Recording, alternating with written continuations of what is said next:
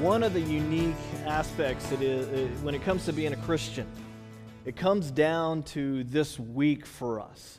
We trace our heritage back to one amazing week that so many things happened on. We're talking about, you know, Palm Sunday where, where Jesus comes down to Jerusalem. It's a big celebration. I mean, they're putting down the palms and, and he's crying over Jerusalem, wishing that they would come to him.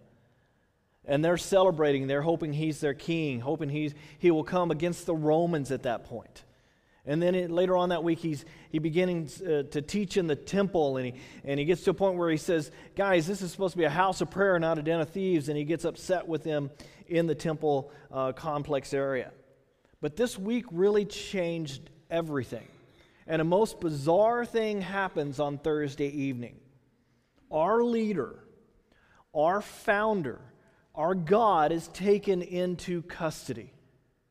This is a very unusual thought. And, and many times we, we, we kind of really just kind of run right past it as we're reading it. We're like, oh, yeah, we know the story. You know, he was arrested.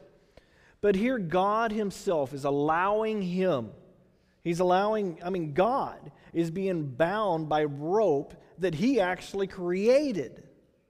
You see what I'm saying? The Creator is allowing His creation to tie him up, even though He created a substance that makes ropes. 10,000 angels are ready to bust through, and, and, but they're being held back. They're wanting to rescue him. But he tells them no. Jesus goes through this humiliation over and over again. Through that night and into the day until he was executed at 3 p.m. on a Roman cross. They executed one of the most, well, the most innocent man ever to live. And yet, it's not a travesty. It's not a travesty. You know, we look at it as, as we call it Good Friday for a reason because it's a, it's a great thing that God allowed himself to do this because of the results. It was not an injustice, it was actually planned by God. And it was the reason why he planned it was to save us as humans to be able to come to him. What a glorious thing that is.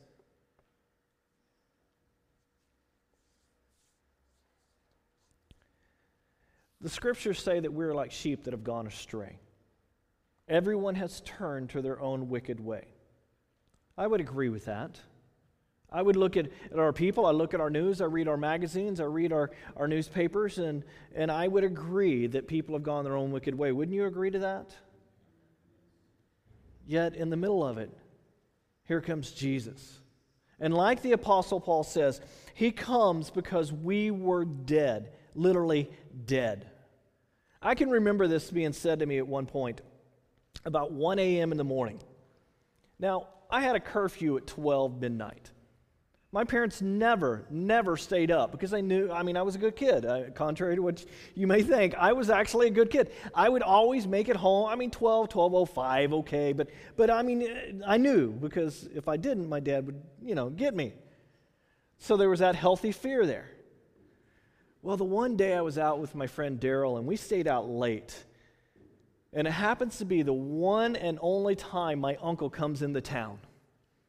They're up at one o'clock when I come walking in. And my dad just shakes his head and looks at me and says, Dead man walking. just keep going to your room, dead man walking.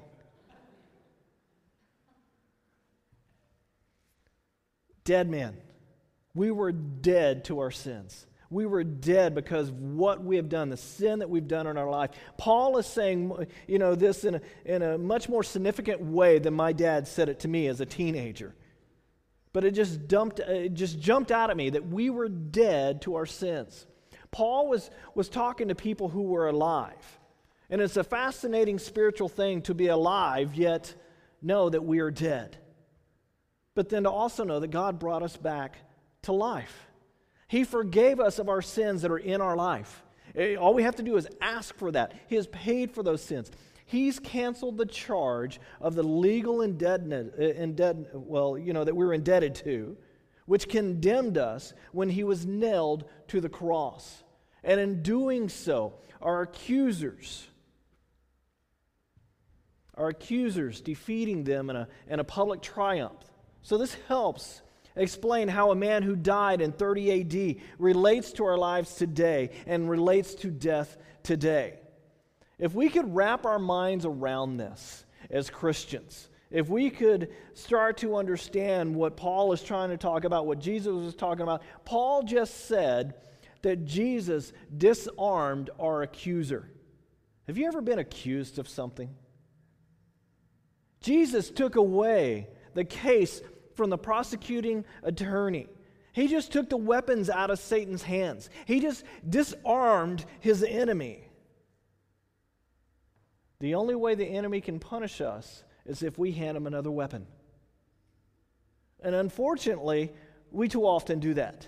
When we become fully aware what this means as believers and followers, then not only our, our fear of death starts to dissipate, you know, we become less fearful of, of the life to come and, and the death that wraps around us, but not only that, but our fear of life dissipates. Our fear of life dissipates. We trace everything back in life. Uh, to, you know, most of our problems are fear based, right? We're fearful of growing up, or we're fearful of moving, or taking a new job, or you know anything that happens. We are fearful. We're fearful to go to the doctor to get well because we don't want the doctor to tell us that we're going to die. Right? We try to stay out of the hospital. We try not to go to the doctor. I mean, I'm, you know, other than my weight, I'm a pretty healthy person. And, and I, you know, I, I went to my doctor's last week going through the adoption process. We have to get all these tests run and all this kind of stuff. And, you know, now they've switched over to electronic records. And, and the nurse, I mean, he's been my doctor since 2006. And the nurse goes, Oh, is this the first time you've ever been to, our doc- to your doctor? I'm like, no, you just haven't done the electronic. No, I haven't been here since electronic notes. I don't avoid the doctor. I just don't necessarily need to go, so therefore I don't. We don't want to do those things. But the problem is this type of fear, the fear of life, can rob us of our life. And if we can be really freed from our fears, I mean, think about it. Jesus on that weekend battled with evil. That Friday afternoon through Sunday, he fought with evilness. He had a battle and he wins and he raises from the dead. And what he brings to us is a guarantee of life. So we can go through life with this guarantee. We need to understand that Jesus took some things away from the devil on that weekend. I mean, we understand and we know how powerful the devil is. I mean, just look around at the evilness in this world. We understand that. He is the great accuser. And he likes to keep us in a state of hopelessness. He likes to keep us in a state of, of disappointment, of you know, physical or mental illness, or, or relational pain, or financial struggle. The devil will keep throwing these things at us over and over. And for some reason, we keep giving them ammunition to throw at us, don't we? To tell us, God doesn't care for you. This Jesus stuff is just a bunch of bull. That is ridiculous. Look at all those Christians. Their lives aren't even better. Why would you even bother? That's what the devil is trying to say. Then Easter comes around, and while everybody else is celebrating, you know, bunnies that lay chocolate eggs in our lawns for some reason, we're celebrating the death and the resurrection of God who brought life to us, that brought life into death and brought life to afterlife. And when our accuser returns to us, as he often does, and he looks at us and says, Who do you think you are? You ever had that said to you? How dare you preach to us? We know you. Who do you think you are? You're never going to amount to anything. After what you did, and we just give in. And he uses these tools to shame us he uses it like a whip to humiliate me, to strip me down, to hang me on a cross. And then we start to go and we go, well, wait a second. This penalty has already been paid. The cross thing has already been done. I know this. And we start to look to, uh, to return to Jesus and we start to ask this Jesus, was my sin nailed to the cross? And his answer is yes. Yes. Well, Jesus, how do I know it's real? Because I rose from the grave. That's how you know it's real. Well, how do I know that you have the power to forgive me? Because I prove that power by getting out of that grave. I have the keys. You see, the birth and the life and the cross and the tomb are all equally important as believers. They're all equally important. You can't have one without the other, they all go together. And the cross is the sacrifice, and the tomb is the proof. The tomb is the life, it is empty. And because it's empty, it proves our faith is full. You know, you can have faith in things that are empty, can't you? You can have a lot of faith in empty things. We'll find out later, man, I shouldn't put my faith there. This is an empty thing that you can have your faith in because it's empty for a reason, because he beat death. At the end of the day, when you're standing before God and the accuser wants you, the accuser starts to accuse you. You kind of tuck right in behind Jesus. And he looks at us and says, Don't worry, Alan, I got this. And we say, I'm glad because that accuser, oh, I, I've heard about him. I've seen his work. And Jesus says, Oh, him, I've already defeated him. He's easy. You see, we get this in our life as Christians, we get 100% grace and 100% mercy. And it's difficult for, for us as Christians to receive this, not because of God, but because of us. We always start with grace, don't we? Grace is awesome. Grace is great. And it moves into what I call grace plus. We just have a problem believing that God would actually forgive us for the things that we've done in this life. Forgive us for the attitudes that we have or still have. So let's review what mercy and grace means. Mercy is when we don't, re- uh, don't, des- uh, don't receive what we deserve. You got that? Mercy is what we don't receive. this is why I need to read my notes. Mercy is when we don't receive what we do deserve. You got that? Grace is what we do receive when we don't deserve it. So we humbly come to the cross and it's ready for us. And the tomb is ready for us. And Jesus is ready for us. The Apostle Paul says it like this in, in Romans 3. He says, For all have sinned and fall short of the glory of God and are justified freely by his grace through the redemption that came by Christ Jesus. God presented him as a sacrifice of atonement through faith in his blood. This is what was happening that day on the cross. God is a just God. He's not going to say, Oh, no big deal. Alan, you have a little sin in your life, um, but you can come into my presence. No, he says, Alan, you have to stay away from me until you're pure. Well, Lord, how do I get pure? Well, you, you call on my son. You rely on my son because he died for your sins and you call him Savior. Therefore, you can enter into my presence because now you're pure. In my own self, I can't go to God, but through Jesus, I get to be with God. The only thing pure is God. So he offered himself as a sacrifice. And doing so, Jesus really reverses religion because bad religion is a thing that always says, bring your sacrifice, bring your stuff. Come on, that's not enough. Come on, come on, deeper in your pocket.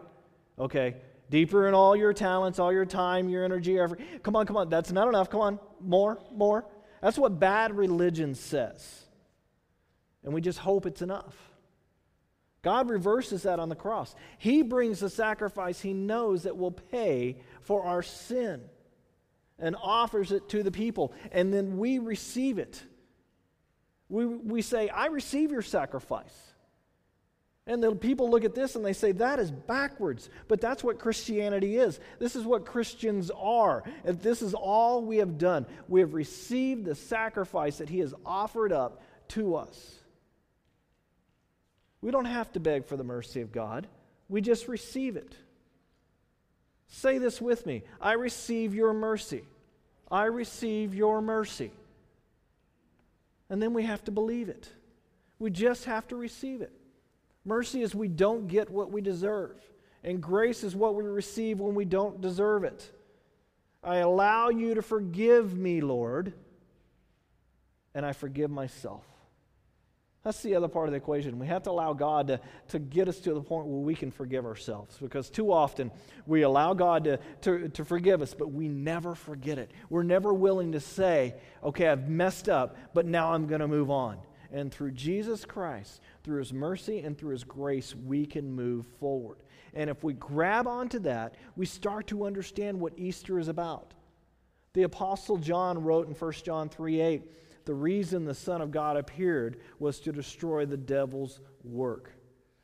The works of the devil are all around us. And when we become a Christian, guess what? The works of the devil are still around you every day. That's just the way life is. As a matter of fact, sometimes they even become worse because now you have a new enemy. Satan never had to worry about you before. But now that you're a follower of the true God, he starts to worry about you, the very enemy of God.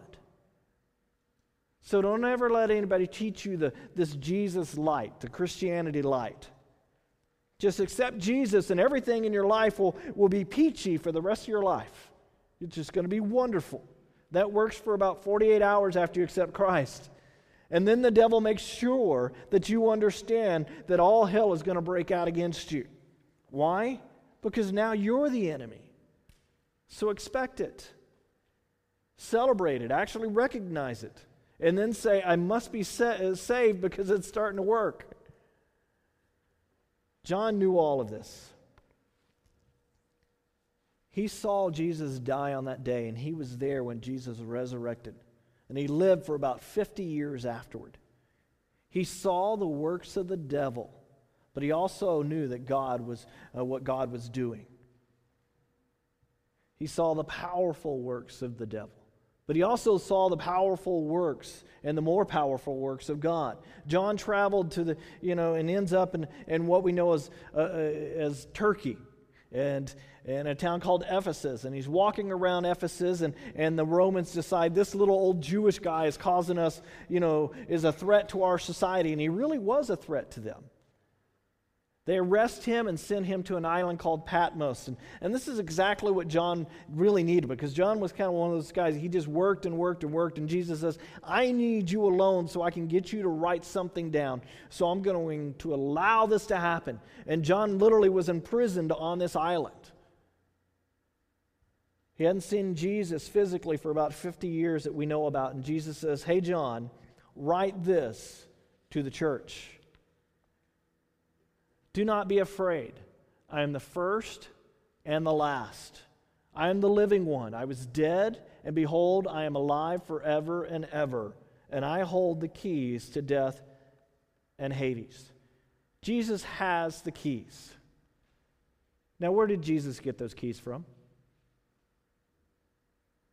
Hell. That's how he got out. He defeated death. What do keys do? They open things or they lock things, right? Keys. I would ask you all to get out keys, but it'd take you about five minutes to get back into to follow what I'm saying. I don't like keys that much. I expect everything just to open and close when I walk up to it. I don't know why.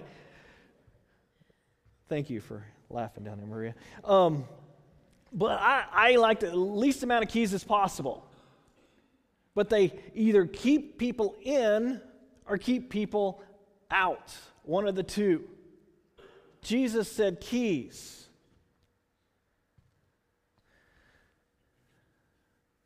You don't need keys to break into hell, do you? No.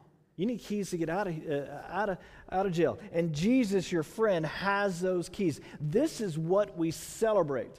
The devil can no longer lock us up. Now, if, you know, in this life to, uh, that we have now and the life to come, he cannot do that. So sometimes when we get locked into, into dark rooms, Sometimes it's our own fault, right? We go down a path we shouldn't, we make choices we shouldn't make, and we end up in a place we're sitting there going, How did I get here? And we go, It was his fault, or her fault, or their fault, or we like to blame everybody else when we willingly half the time ran down the path. Now, sometimes we get drugged down a path and put in a place that, that we don't, that we shouldn't be. But Jesus says, all of that is what I call death in this life. Every bit of it. In Easter time, we celebrate the door opening again, and we come out of the darkness that we have in this life. Now, does this make sense to you? It makes sense to me. Think about everything people get locked into that is absolutely killing them and causing them to live a life that really is not life sometimes. We even had this, this fear of death. Now, for me, I probably fear pain more than I fear death. You know what I'm saying? Because I know where I'm going. Probably not that unusual. When I die, I want to be like my Uncle Bob, who died peacefully while sleeping, not like the passengers in his car screaming.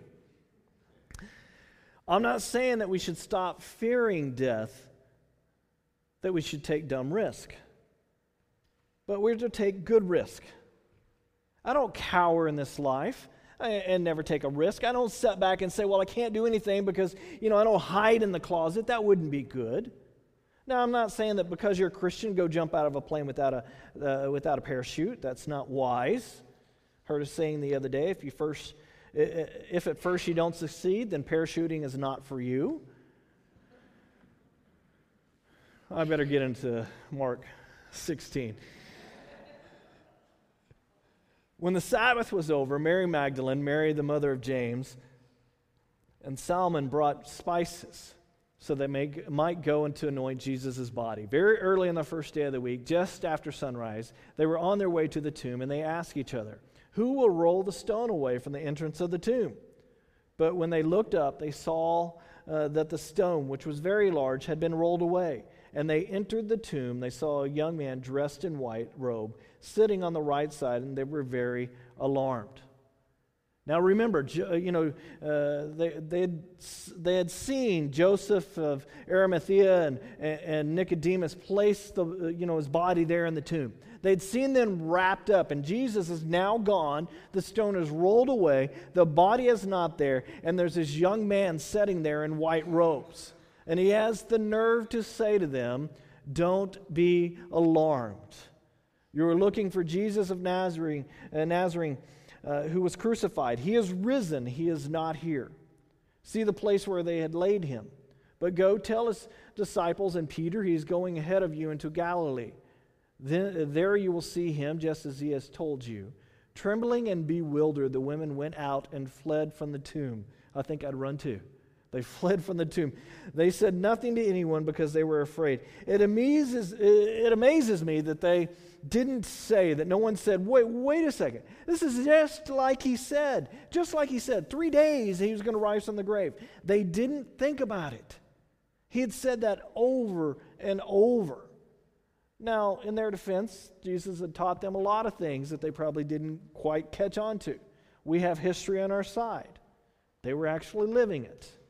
And in John 20, it goes on, the story says, Early on the first day of the week, while it was still dark, Mary Magdalene went to the tomb and saw the stone had been removed from the entrance. So she came running to Simon Peter and the other disciples, the one that Jesus loved, and said, They have taken the Lord out of the tomb, and we don't know where they have put him.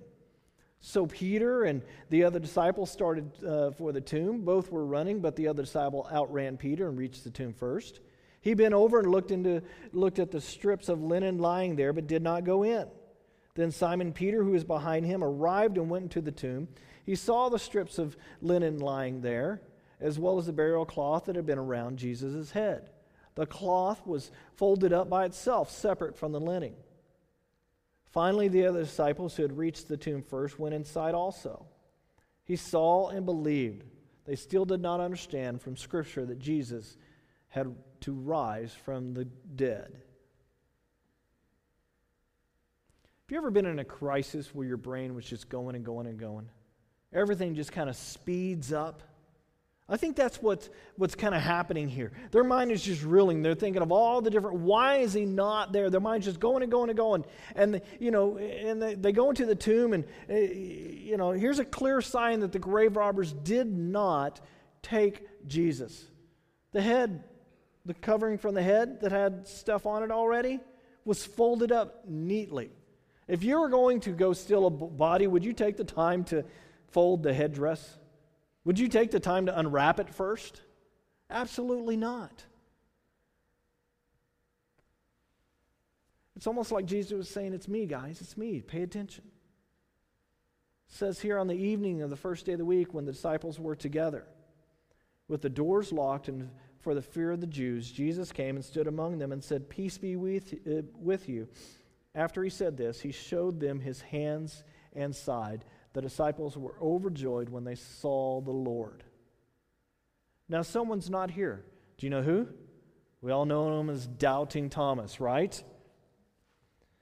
Doubting Thomas went on to, to live a spectacular life, and, uh, but he'll be always known as Doubting Thomas. He actually goes to India and, uh, uh, well, I, okay, I'll do it. When, when he goes to India, they're like, oh, we know about you. You're, you're Doubting Thomas.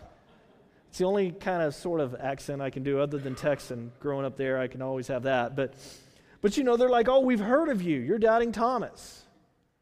Now, don't be offended. I have a lot of friends that are from India, so I'm not making fun of them. I actually enjoy the Indians. So, but, you know, how come they don't say stuff like this about Peter? You know? I mean, think about this. Oh, we've heard of you. You rejected Christ. No, Peter gets on, you know, Peter gets to be the Pope, and I, you know, I get to be doubting Thomas. You can uh, imagine it. You know, life can just be cruel sometimes, right?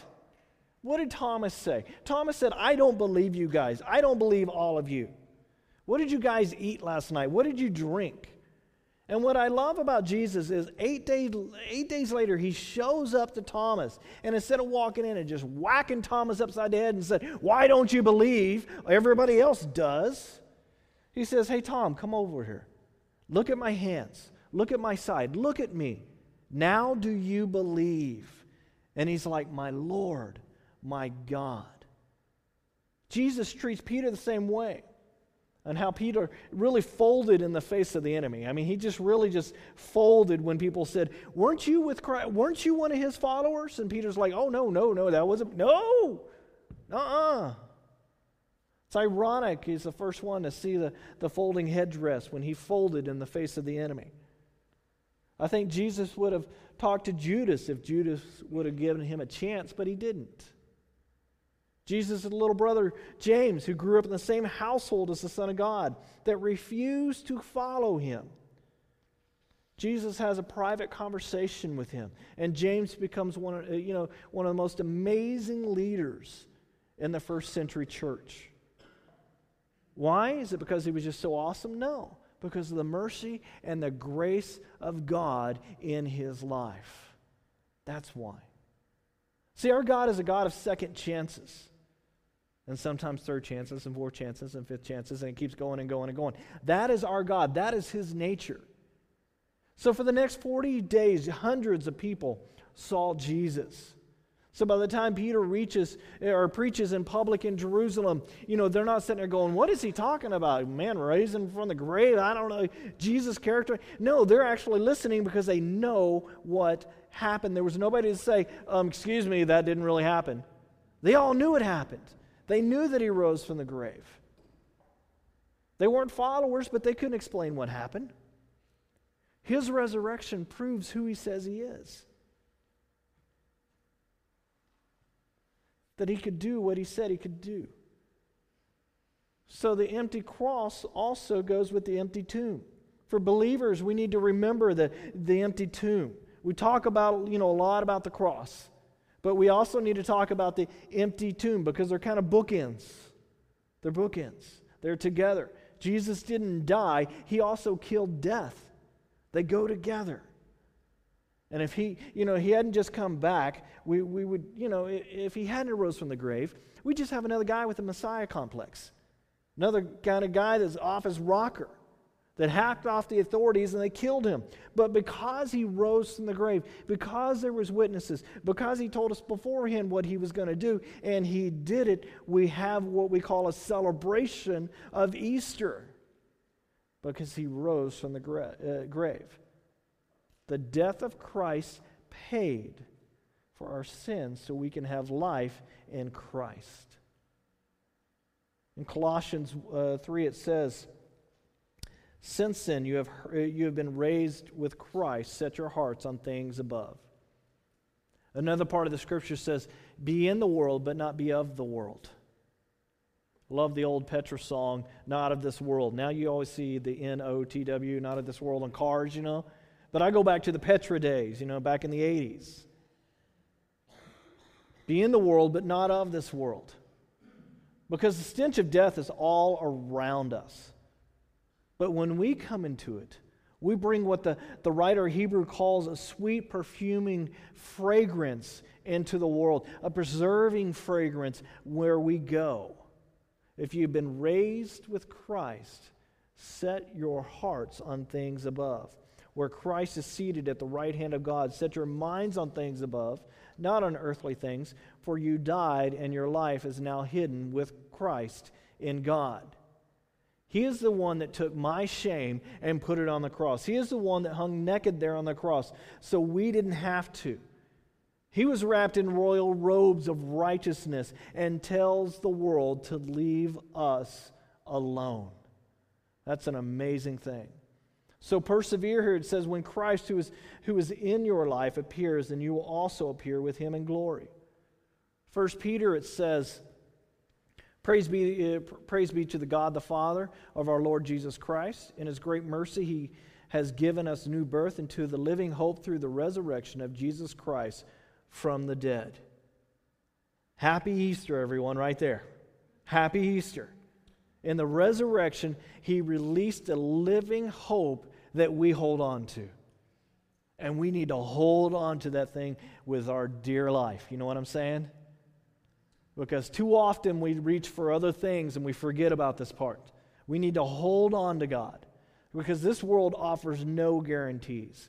We do not know when we will die. I wish I knew. I wish I had a calendar. There's things I'd like to get done. In adopting this child, Lisa and I sat down and, okay, okay, I'm lying. Lisa sat down and she made a list of everything we needed to get done before this child comes. We're knocking off things off the list. If I knew when I was going to die, I would make a list, but I don't. Because in the middle of that, we have no guarantees. But the guarantee that we do have is what happens after our death. We get to go be with God. Amen? That's right. That's right. He rose from the grave and defeated death. Therefore, if we believe in him, we defeat death also. Romans 8, the Apostle Paul writes a letter to the church in Rome. People he has never met, he hadn't been there yet. But he knows the Roman church and, and the leaders in that church, and he knows them, and he says, Hey guys, you, you, need to, you need to listen. If God is for us, who can be against us? He who did not spare his own son, but gave him up for us all. How will we not also, along with him, graciously give us all things? Who will bring any charge against those whom God has chosen? Nobody can bring charges. No one. People will accuse us. The devil will accuse us. But we know who's going to win, right? We know who's going to win. We have them standing with God. We have a right standing with God. We are righteous in front of God. It is God who justifies. Who is he that condemns? Nobody. God is the only one who has the right to condemn us, and he doesn't. That's a beautiful picture because Christ Jesus, who died, more than that, who was raised to this life, is at the right hand of God and is also interceding for us. Think about this. The Father sends Jesus to take our sins, put him up on the cross, and he died for us. And now Jesus, even though he took all my junky sin, is up there interceding for me? I mean, if you want to call it a religion, what a religion this is. He is up there praying for me right now, like he's praying for you. Every other religion says, Give me, give me, give me. And Jesus is here to say, Receive, receive, receive. Who shall separate us from the love of Christ? Shall trouble or hardship or persecution or famine or nakedness or danger or sword? As it is written, for you, for your sake, we face death all day long. We are considered as sheep to be slaughtered. No, in all these things we are more than conquerors through him who loved us. For I'm convinced that neither death, nor life, nor angels, nor demons, neither the present or the future, nor any powers, neither height or depth, uh, or depth, nor anything else in all of creation will be ever, ever, ever, ever be able to separate us from the love of God that is in Christ Jesus our Lord. Hallelujah, right? If you're a follower of God, nothing can, uh, nothing can separate you from God. That is what we celebrate on Easter. That is why we gather together on every Sunday and we worship the Lord, either here or hopefully somewhere else. Because if we choose to follow Him, He chooses to bless us with His mercy and His grace that covers our sin. All we have to do is ask for His blessing. All we have to do is ask for His forgiveness. But it all begins with one thing us accepting who He is and what He means to our life. It means accepting that. Amen? Well, let's stand as the worship team comes up and let me bless you guys. We celebrate this wonderful Easter, let's pray. Lord, we are so thankful for who you are. We are so thankful that you came and died on this, on this earth. That some would say this God forsaken earth, but you didn't forsake the earth. You came to save us. You created it for us and you wanted to have a relationship with us, so you sent your son, and we're so thankful for that. We pray that we don't leave your son on the cross. We pray that we don't leave your son in the tomb. We pray that we don't leave him on the shelf in our home. That when we drive away from our house, we don't leave him at home. That we take him with us everywhere and use him in our life to make wonderful decisions. That when we mess up, we come to you, Lord, and we say, Please forgive me.